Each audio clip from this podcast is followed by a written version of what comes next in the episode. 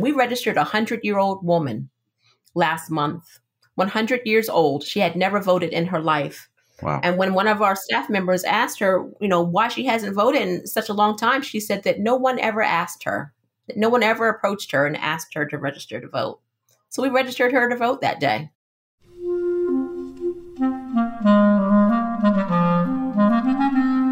Hello, this is the Great Battlefield Podcast. I'm Nathaniel G. Pearlman. A great political battle is being fought right now between progressives and the forces of reaction on the other side.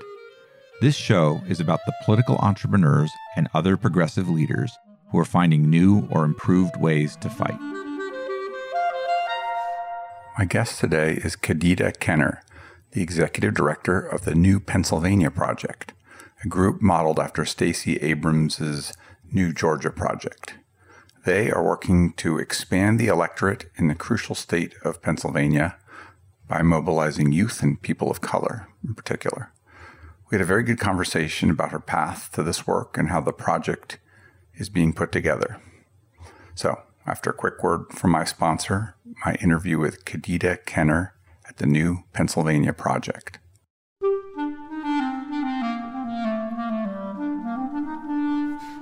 Check out the large, detailed, and high quality political data graphic posters from Time Plots. Our visual history of the American presidency, for example, lets you see the Clinton, Bush, Obama, and Trump presidencies in full context. Time Plots library includes visual histories of the United States House, the United States Senate, the Supreme Court, and the Democratic and Republican parties. Find them all at www.timeplots.com. Use the code BATTLEFIELD for a discount.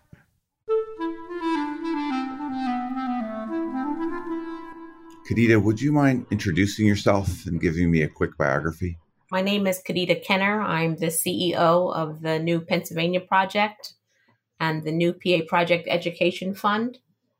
Both organizations are voting rights organizations with a primary purpose of voter registration and engagement and education.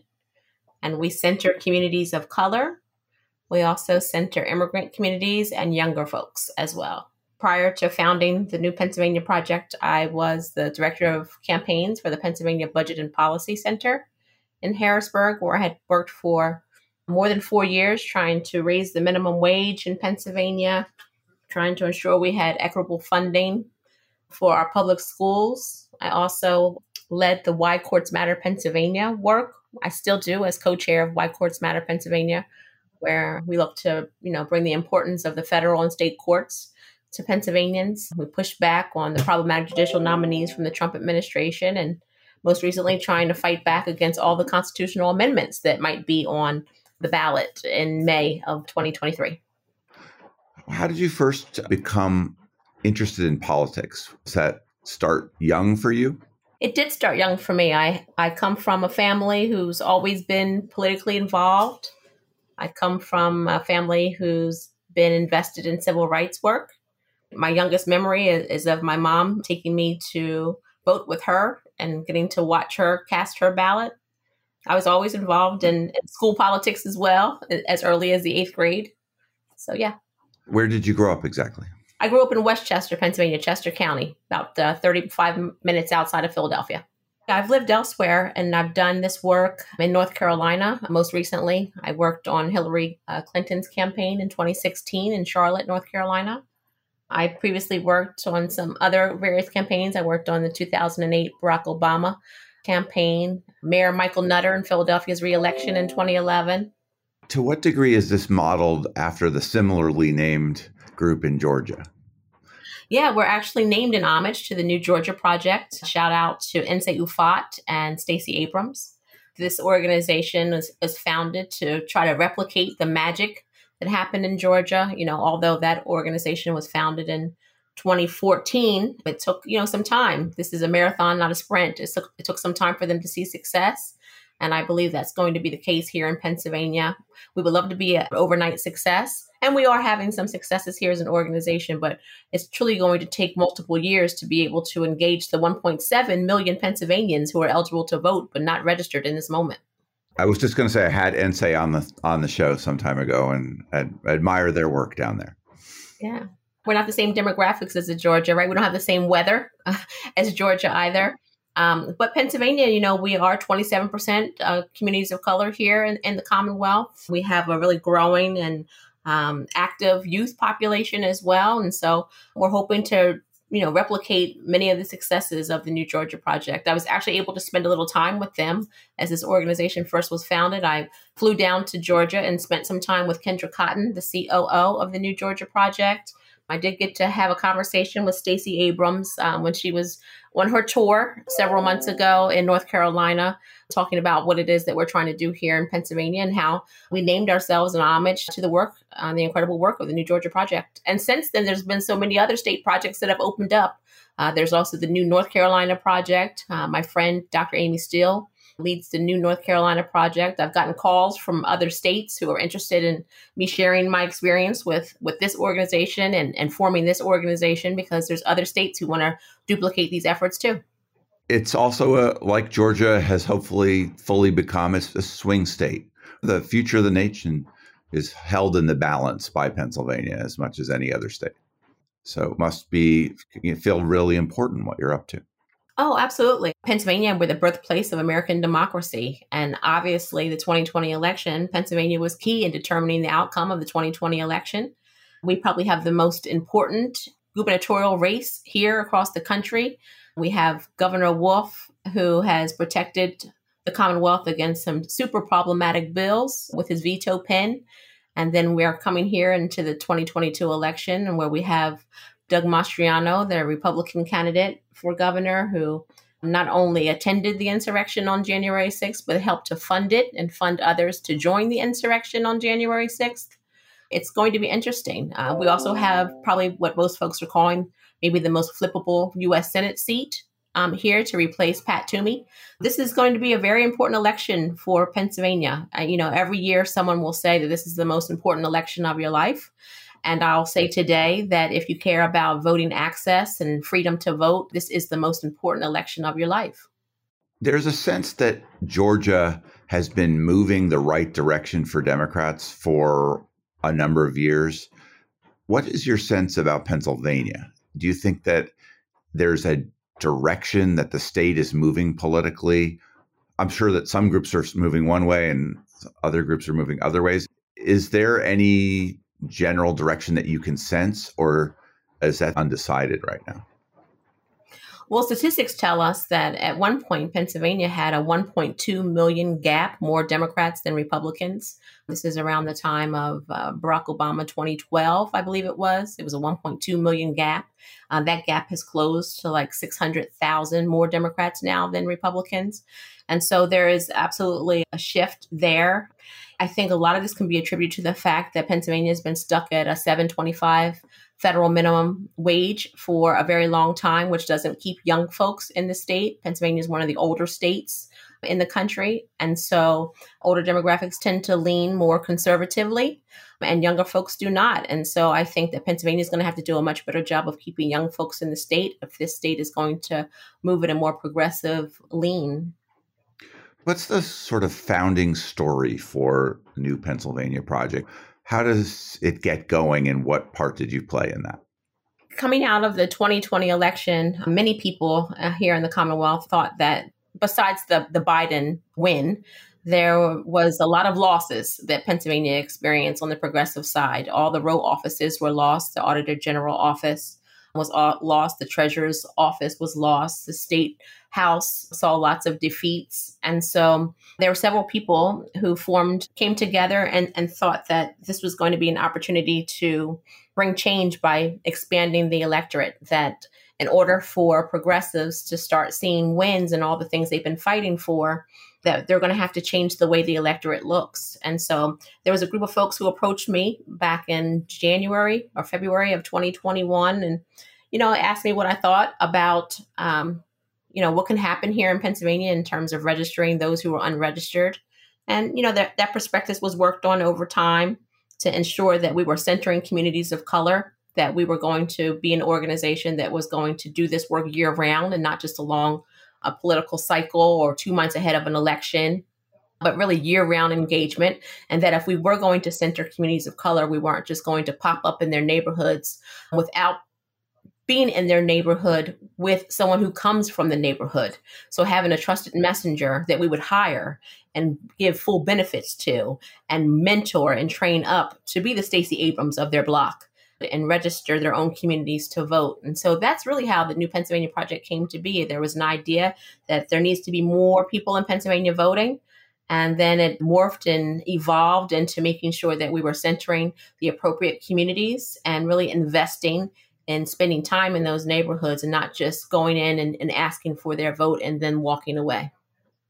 You said several people and you said a group of folks. Can you be more specific about who these people are?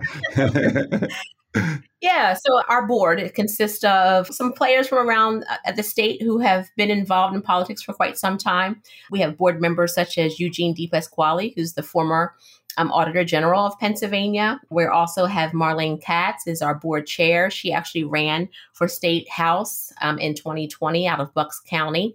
We also have three board members who are currently House members. We have the leader, Joanna McClinton, on our board. We have Representative Patty Kim, and then Summer Lee, who is going to most likely be the next congresswoman out of Pittsburgh and the first black woman um, to win a Congress congressional seat here in Pennsylvania are part of our board, as well as other advocacy uh, folks. The founding folks were those who had led environmental rights organizations, who had really been involved in the Department of, um, you know, DEP um, and others that, you know, thought that this that they were going to have to change the way that the electorate looks. So that was kind of the folks who came to me um, in early 2021 with their idea. So, what did you have to do? You have an idea when you want to start an organization, you got to look for funding, you have to look for staff, you have to find your fit with the other progressive organizations in the state. Can you talk a little bit about sort of what it took to pull together the effort, which I sure I'm sure is still going on?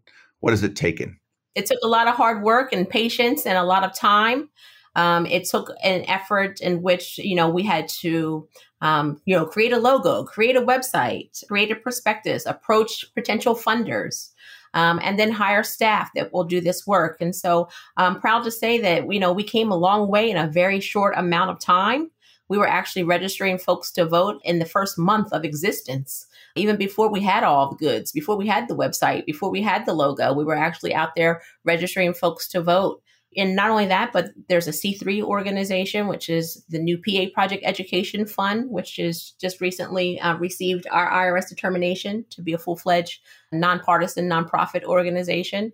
That came later. We started originally with the new Pennsylvania Project to do more partisan C4 work. It took a lot of work. It took for actually adding more folks to the board to making sure that our board uh, represented Pennsylvania, that it looked like Pennsylvania and then I was the only staff member from May to November. I was working with fellows, uh, college students, and others who um, were able to join me on the ground. And I was out there knocking on doors myself to start this thing off and get it going. And then we really took off quickly. We had some really good funding come to us because Pennsylvanians realized that this is the way to go. I can say to the audience out here today that we raised more than a half a million dollars from individual Pennsylvanians who give us their hard earned money. And not even just Pennsylvania, but across the state of the 67 counties in Pennsylvania, 62 of the counties uh, contribute to the work that we're doing on the ground here. I think that Pennsylvanians realize that the way to go in this moment is to expand the electorate. Not to say that, you know, it's a waste of money to give your, your money to political candidates, but I think that there are some folks who are also realizing that if we're going to have some real systemic change, that we're going to have to change the way the electorate looks. Half a million dollars is a ton of money. It's also a tiny drop of money in what will be spent in Pennsylvania in an election cycle. And I know that, say, Stacey Abrams organizations have raised very large sums comparatively. Is money available to you beyond that? from sort of the progressive coalition in the state and outside? I mean, it sounds like the kind of thing where that's a very great step as a startup, but it's also hopefully just the beginning. How do you see this in the goals of the of your enterprise over time? Yeah, that's just the individual contributions that I mentioned. I see. Yeah, we raised that money early on with individual contributions. There are obviously other folks who are funding this work. What's the total? We're looking to have $2 million that we're able to spend in 2022 is the goal that we're looking to spend at least $2 million in 2022 to do this work, which means that we, you know, we still have some funds to raise to get to that point. But I think we can make an impact as an organization if we can get to that level of spending this is going to be hundreds of thou- hundreds of millions of dollars being spent in this in this election and we're just one one piece of that just trying to register people to vote we have a goal to register 35,000 Pennsylvanians by November 8th We've already registered close to 14,000 Pennsylvanians at this point, and we know that it's going to ramp up in the final three months here as we come to the home stretch. How does that fit in with other folks doing voter registration in the state? What are your best allies in this effort? Yeah, you know, we do sit at the various tables across the state to be good partners in this ecosystem. And, you know, we, when we originally um, are founded, we wanted to be good partners in the ecosystem. We wanted to fill the gaps that existed. We didn't want to or need to step on toes of those who were already kind of doing the work, uh, which is why we chose the particular areas in which we are engaging in 2022. We chose areas in which there maybe weren't any organizations doing work in some of the areas we're doing that was a, really important for us was to make sure that we were being good ecosystem um, partners, really partnering with other groups. You know, Black Voters Matter. Um, we've done nonpartisan work with the NAACP and attended some of their events. Or there's other organizations that sit at these tables that we've partnered with and engaged to do this work. It's important that we're strategic as an ecosystem to to reach as many of these 1.7 million Pennsylvanians as we possibly can, and keeping in mind that we do center communities of color, younger voters, and immigrant communities. So, as far as staff so far, what have you hired up? How many people are currently working for you, and where are you tending to go? Yeah. So as I mentioned, I was by myself besides some fellows that we had, some paid fellows to, to assist in the voter registration efforts as we built the organization. And I'm proud to say that we are at 18 staff members today. These are full time staff members that, you know, we're not just hiring for a political cycle, but we hope to have remain with us through 2023 as we build for 2024. So it's really exciting that we're able to provide living wages, 100% medical, vision, dental for our staff, and that a, a good working culture because uh, so many of our staff members are organizing out of their own oppression it's been um, probably the most important thing and, and the most impactful thing is just watch this organization grow and and to be able to help others provide for their families by doing this important work. When you have a staff of 18, that's a, a sizable number of people to manage. Could you tell me a little bit about how you think about leadership and management uh, in a you know in a progressive group? What do you think makes a good executive director? Yeah. So well, I'll say this it's 18 right now, and we look to double in size in the next six weeks. So we're going to grow rapidly. Wow. And I think the best thing you can do, yes. So the, so the best thing you can do as a leader is to hire the best to do this work alongside you. We have ensured that that happened as an organization. Um, we are making sure that the leadership team in this organization are people who come from these communities because, again, they are the trusted messengers and that we are able to organize in a way that makes sense. And so we're in Allegheny County, we're in Harrisburg region, so the capital region, Lancaster, Cumberland, Dauphin County. We're out there in the Poconos area, so Monroe and Northampton. We're also in um, the collar counties of Philadelphia, so Bucks County, Chester, Montgomery, Delaware County. And so all of our senior leadership team come from these communities. And I think it, what matters in this moment, I kind of alluded to it earlier, is that our staff are folks who are kind of organizing out of their own oppression and they are representative of Pennsylvania. And so we have folks who are part of these communities of color. We have folks who are part of the LGBTQ community. We have those who are differently abled to get involved and help us do this work so we truly can be reflective of what it is um, that we want to see and the changes we want to see that we're representing what the demographics of the Commonwealth look like in terms of our leadership. But at this time, it's really just inspiring not only the staff, but inspiring our board members and inspiring our donors and funders that this work is important right now and that there is so much more to be done and just trying to inspire folks to know that this is a way in which we can bring about some systemic change in Pennsylvania. So in terms of leadership, it's just making sure that we have people on our team who would do this if they were independently wealthy and they would do this for free, but who is? And so we're out here working to make this happen. You spent over five years at the Budget and Policy Center. What did you learn there that you apply to running this? I've traveled a, a various path to get to where I am today. You know, I've done various things from restaurant management and, and clothing retail management, and I'm a journalist by trade. And so, you know, I've produced football and basketball games for college sports, HBCUs in particular. And then I've done, you know, this political work, which is always called back to me. But I think what drew me back to Pennsylvania, because I was living in North Carolina in 2016 early 2017, what drew me back to Pennsylvania was the Pennsylvania Budget and Policy Center, you know, reaching out to me and recruiting me to join that organization to do work around the courts. And so that's initially what my work was when I came back to Pennsylvania from North Carolina was talking about the importance of the independent judiciary and trying to protect the federal courts against the Donald Trump confirmations that he was very successful at achieving. I think what I learned the most in being with the Pennsylvania Budget and Policy Center was just the, the back end of, of this, learning about policy, being able to talk about minimum wage in wonky ways, being able to talk about the funding formulas for public schools, being able to talk about taxes in a way that makes sense for people. One of the skills that I picked up there at the Pennsylvania Budget and Policy Center was being able to take these more complicated issues and put them into bite sized pieces that the regular person like myself can understand. Because if we're going to advocate for things, we need to be able to communicate what it is we're actually advocating for and in a way that reaches people's hearts and also just enough that it reaches their mind as well. One of the reasons I really like to talk to people like you is because we're in this sort of national fight, which is actually part of an international fight between the forces of nationalist authoritarianism, which often uh, also has a racial bent to it. And, you know, you're on the front lines of that as much as anybody else. And it's happening all across the country.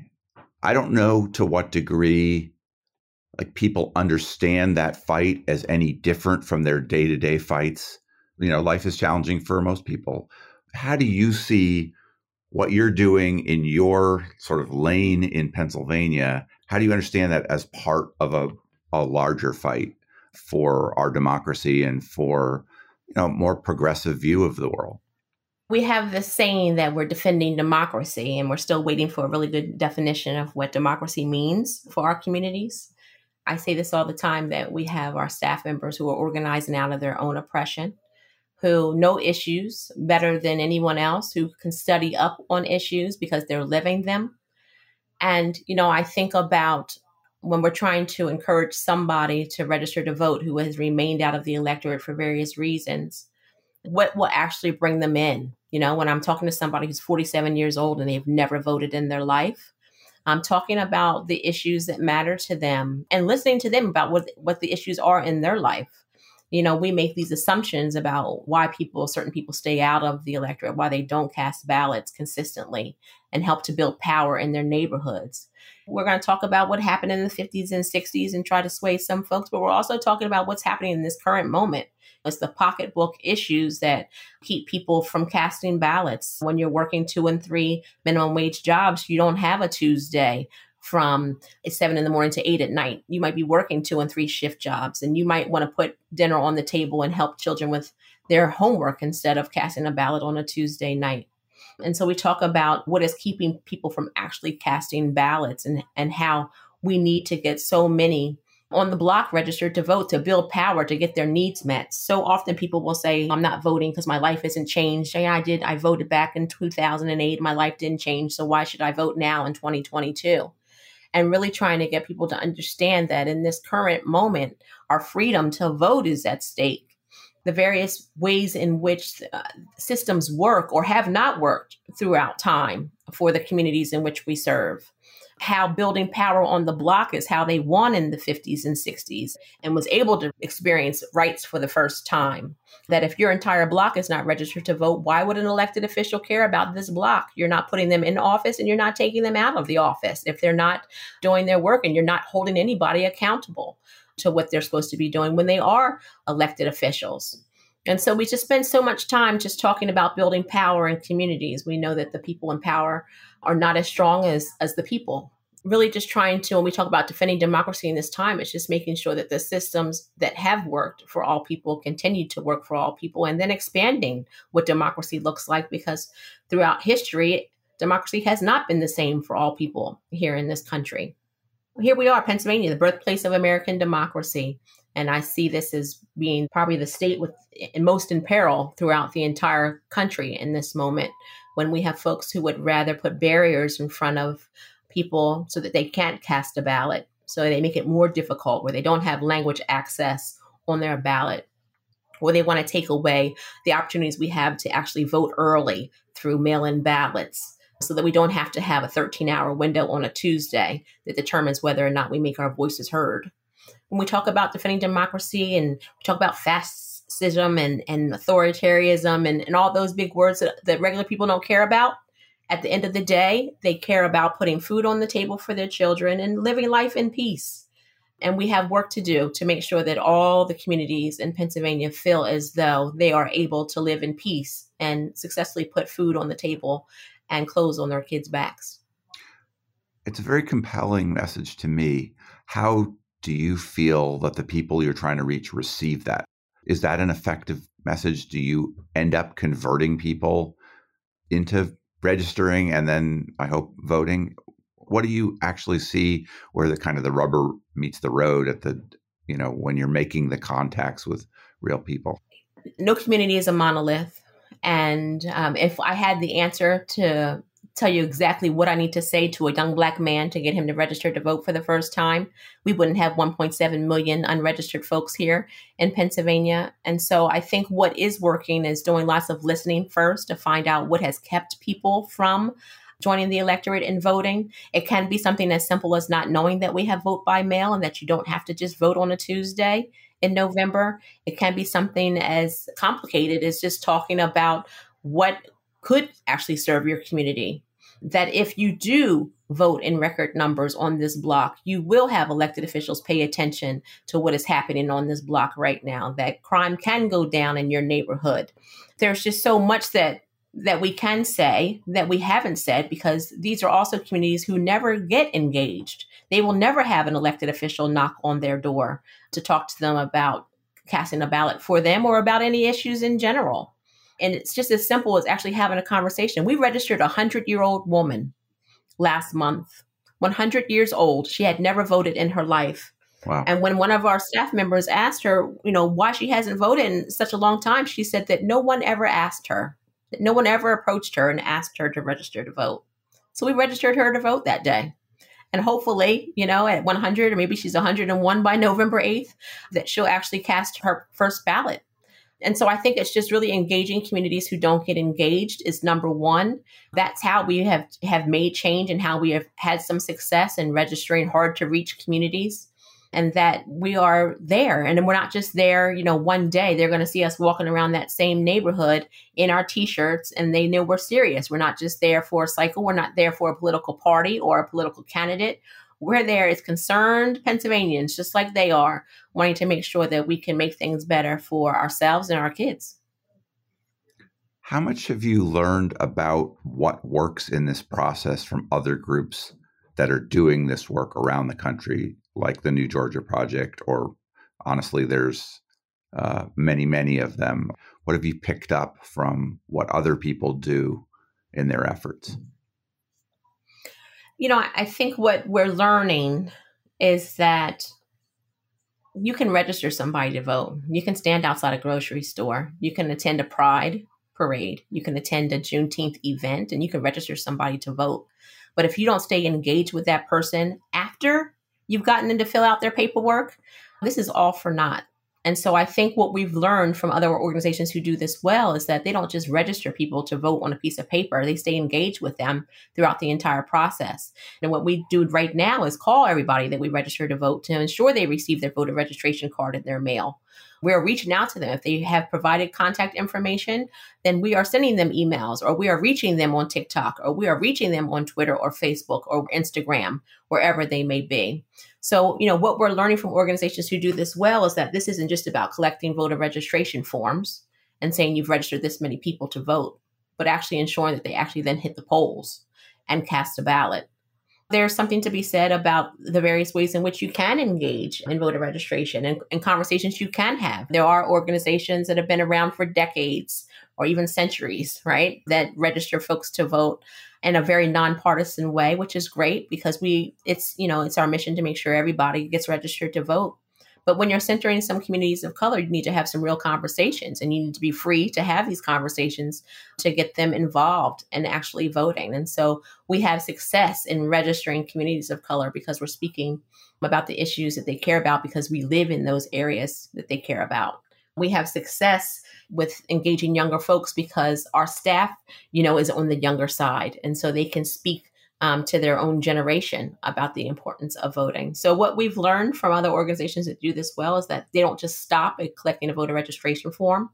Um, that they take this all the way and they partner with other organizations across the state. And so, if I'm registering folks in an immigrant community and I don't speak that particular language, I'm going to take that information that I have and reach out to my partner who does speak that language and make sure they get involved with these people we've registered to vote because they're going to be that trusted messenger for that person, particularly if there's a language access issue. So I think that's kind of, you know, the basis of, of of what's being done. You know, there's organizations that, like I mentioned, who have been doing this for a very long time in a nonpartisan way, and kudos to them. But I think if we're expecting some different results, we need to be different in our approach and doing this nonpartisan voter registration the way that most organizations have been doing it it will get the goods, but we're going to get the goods as well when able to have more real conversations. You know, we have people who approach us all the time while we're while they're completing their voter registration forms, and they get to the question where they need to pick us a political party. And I can't tell you how many folks have no idea who is a Democrat, and who is a Republican, and who does what, and not having to be handcuffed and not being able to be free to have open conversations with people when they get to that part. We can do that as a as a C4 um, organization. We can have more real conversations, and I think um, that's also something that's newer for Pennsylvania is being able to do voter registration in this way. So many who have been established um, don't have these types of conversations where they can be more free to have good conversations while registering people to vote. What I hear from people like you who are like focused on the actual lives of the people you're talking to and what challenges there are and the difference in sort of knowledge between elites who are funders or political operatives or elected representatives there's a distance between people who operate at kind of a higher level of politics who've been in it for a long time, like you have, those people can't imagine someone not grasping the difference between Democrat and Republican because they're reading the paper, they're following the storyline, they see the polarization in this country, what they see is a vast difference between the parties, right?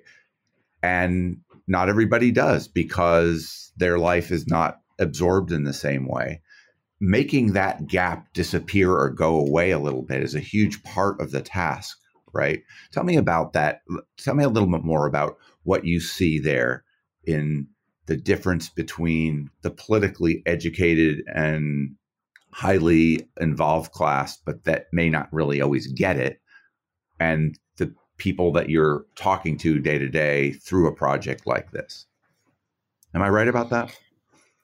Yeah, there's something to be said about that. You know, we live in these bubbles. There's the echo chambers that we all live in as well. And so, you know, when we talk about people that know the difference between the Dems and the Republicans or what a party platform is or what a closed primary is, you know, there's some of us who have been in this and we're super voters and we vote twice a year in Pennsylvania every year. And we know how to vote for judges and, and how to vote in the municipal elections and there's also people who are just living their daily lives and also could could be educated folks. You know i have friends from high school who reach out to me every election day. What am i supposed to do here? You know and these are engineers. These are medical doctors. What am i supposed to do here? What who am i supposed to be casting my ballot for? So we you know we can assume the education level all you want. Doesn't mean that they're politically involved. What we're doing well with the new pennsylvania project is that we're speaking to people where they are. We're speaking to them where they are not only physically but where they are in this process. We have to get out of our bubbles and stop assuming people know what we're talking about. I can say constitutional amendment all I want. Doesn't mean anybody knows what I'm talking about when I'm talking about how we need to stop constitutional amendments next May of 2023. But I can break it down to say, um, if this happens, you're going to have less access to abortion. They're going to understand that.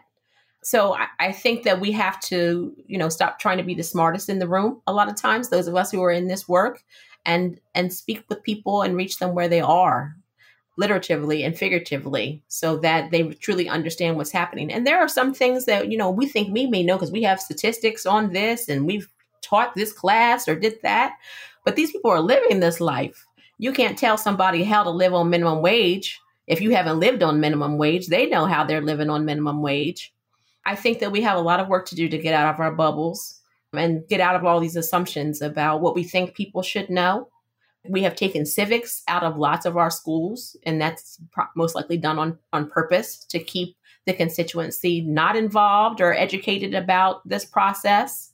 Donald Trump said it himself, I believe, at some point that he likes the lower education voters, right? Because they're easier to to sway or move. I, I think that we have work to do. You know, we're doing voter registration, but we're also doing civic engagement. We're doing voter education because that is what it's going to take. You know, I traveled the state talking about the importance of the federal courts, and I could use big words all I want, you know, about the judicial confirmation process. But if I didn't touch somebody's heart about what was happening in that moment, that Donald Trump's administration was trying to put lifetime appointments out there on our federal benches who thought that transgender children were the work of Satan, um, Jeff Mateer, that people understand.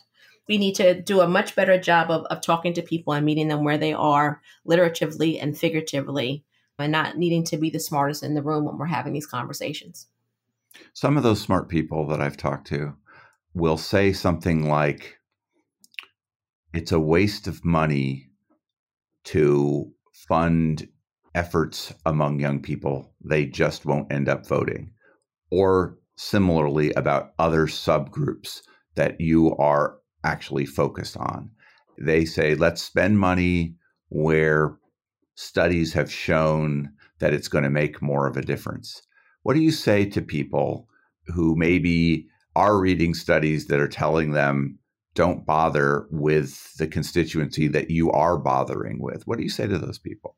You know, I can say this though, in the in the last year or so, I think a lot of that has come around. There was a lot less um, focus on trying to move Republicans to Democratic sides or try to get suburban white women um, to come a certain way. I, I think that if you are uh, paying attention to what's happening in Pennsylvania and across the country, you're going to realize where your bread is buttered and you will realize that it is the younger voters and it is communities of color who came out in record numbers in 2020 and had the impact that they had um, to ensure um, the election went the way it went in Pennsylvania. So if you did not have people of color voting in 2020, if you did not have the youth come out in the record numbers in which they came out, we would be living in a totally different society in this moment after that 2020 election. So I think that those folks need to check the math um, about who actually brought it and who actually voted in ways that made sense and voted their values to ensure that we could uh, have access to abortion, that we could have fairly funded schools. The naysayers that, that may exist still out there, you know, they've been doing their thing the same way all this time, and we have the results that they're not looking for. And so it's time for them to try a, something a little new and have a little faith um, and organizers who have been doing this work on the ground for years um, that we know we have the pulse of what's actually happening out there on the ground. So, yeah, so, you know, we're going to continue to center the communities that we do because we know um, that this is where change will happen. And these are the folks who have been disenfranchised for so long. And if you believe in democracy, if you believe in equal access, then you're going to make sure that these are the communities who do get centered in your work. Um, and not just because they tend to vote one certain way, because all communities are not a monolith. But I can say uh, Black women in this country have been defending democracy for a very long time and saving lots of bacon around here. It's only right that we start listening um, to Black women and others when we tell you in this moment, this is what we need to do. This is where we need to do it in order to actually bring about this change. And we all know the definition of insanity. And so we're going to have to try to do some things a little differently if we're actually going to bring about some change. I know that this kind of organizing requires not only the kind of commitment and knowledge that you're bringing to it, also requires databases and requires tracking information. You're going to get back to people like you say that you want to. You have to be good at record keeping.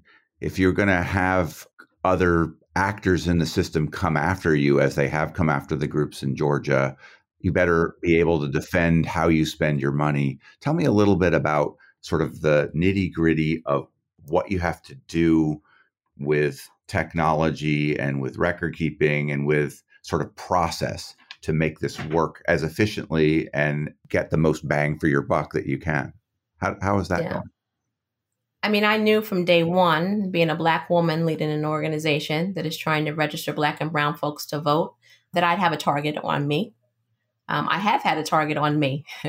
You'll see that some folks like to use my name in their newsletters to do their fundraising. I'll, I'll take that because I'm going to use them in my fundraising as well.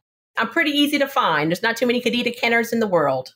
We were very strategic in how this organization started, ensuring that we had the top talent, that we had um, all of our T's crossed and all of our I's dotted. That uh, you know we keep our receipts, right? Uh, figuratively and liter- literally. You know, we have the receipts. And so we made sure that this organization is set to do what it's going to do, that we have the tightest quality control put in place in this moment that we have uh, one of the top data consultants in the Commonwealth working with us to ensure that we are keeping this information accurately.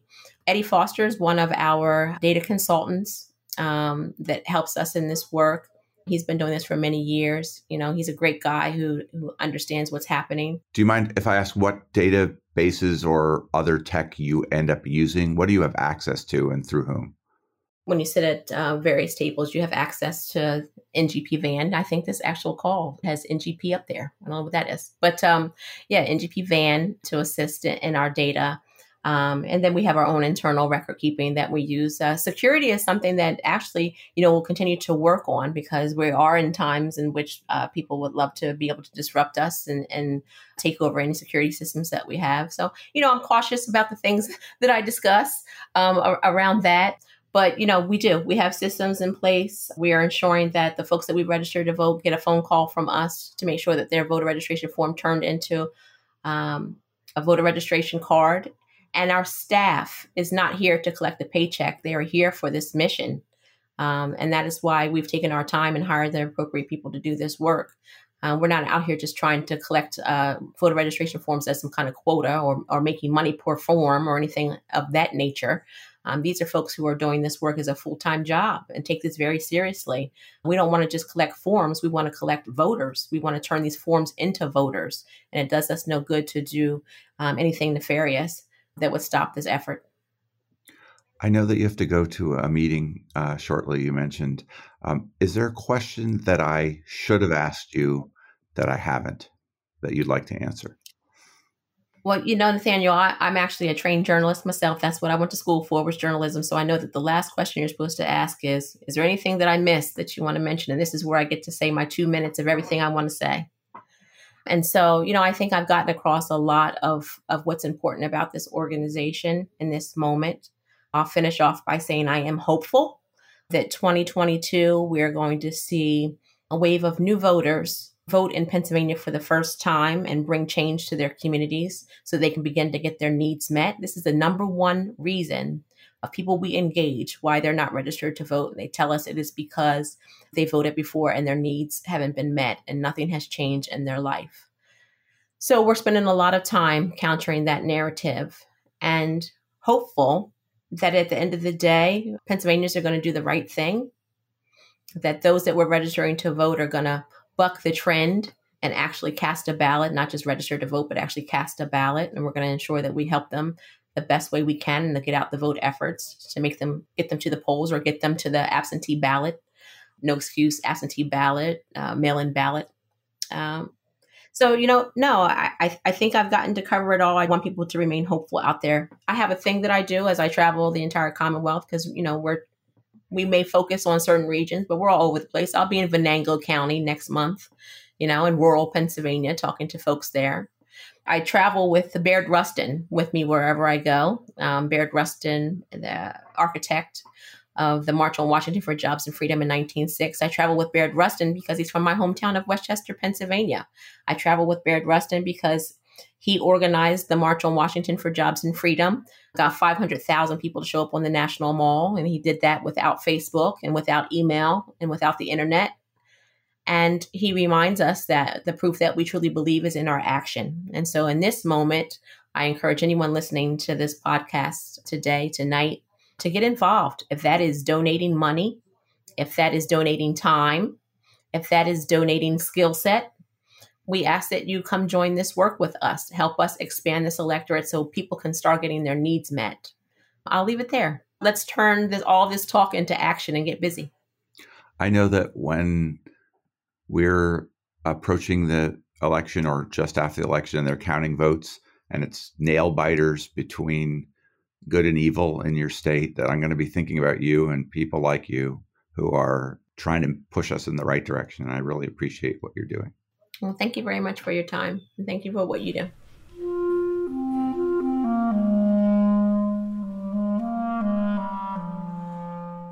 That was Kadida Kenner. She's at newpaproject.org. This is Nathaniel G. Pearlman with the Great Battlefield Podcast. You can find us at greatbattlefield.com or by searching for Great Battlefield in places where podcasts are found. The Great Battlefield is now part of the Democracy Group Podcast Network. Visit democracygroup.org to learn more about other podcasts that cover democracy and civic engagement. You can also help me by leaving comments and good ratings on Apple Podcasts or elsewhere, and by sending me suggestions for great guests to nperlman at gmail.com.